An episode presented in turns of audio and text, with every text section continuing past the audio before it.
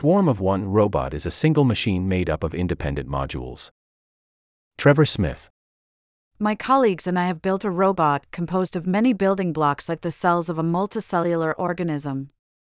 Without a brain or a central controller in the system, our robot, dubbed Loopy, relies on the collective behavior of all of its cells to interact with the world. In this sense, we call Loopy a robotic swarm. But Loopy can also be seen as a single robot since all the cells are connected, therefore, Loopy is also a swarm of one. This research could lead to adaptive robots that tailor their shapes and movements to their environments, for example, in environmental cleanup applications. Loopy is a primitive form of multicellular robot that is made of a ring of 36 cells.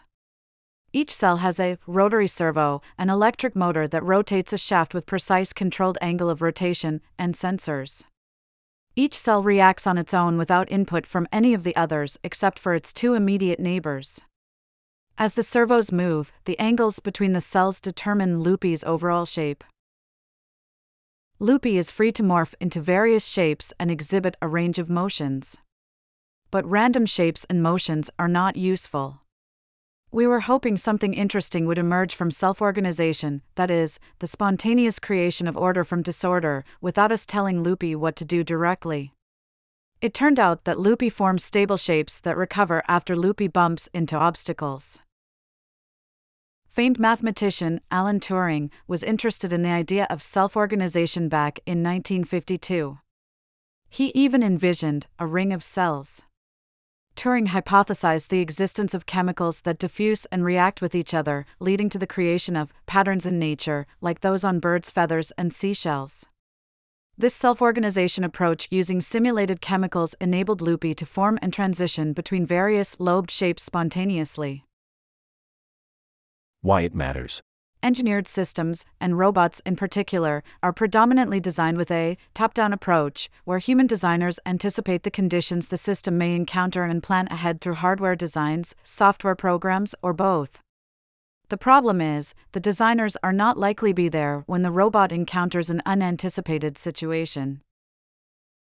This micromanagement approach in robot design is like giving kids a detailed manual when sending them to school the first day. A better way of parenting would be to provide general guidelines and feedback and expect the kids to solve problems on their own.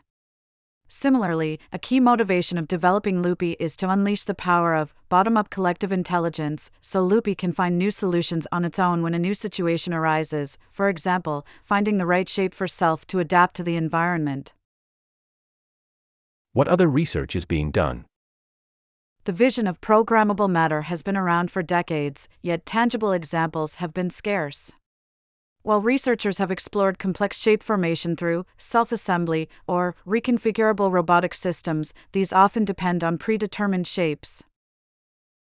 Similar to Loopy, researchers have applied Turing's self organization concept to swarms of robots, such as the small, simple, autonomous kilobots, leading to the emergence of complex shapes. However, unlike Loopy, the physical forces between cells are not used to influence the final shape and behavior of the collective. What's next? We would like Loopy to develop more lifelike traits, such as navigating unforeseen situations, seeking out better conditions, acquiring resources, and mitigating threats. This vision extends to eventually enabling Loopy to perform tasks assigned by people, thereby bridging the gap between the open ended creativity of self organization and human guidance. The Research Brief is a short take on interesting academic work.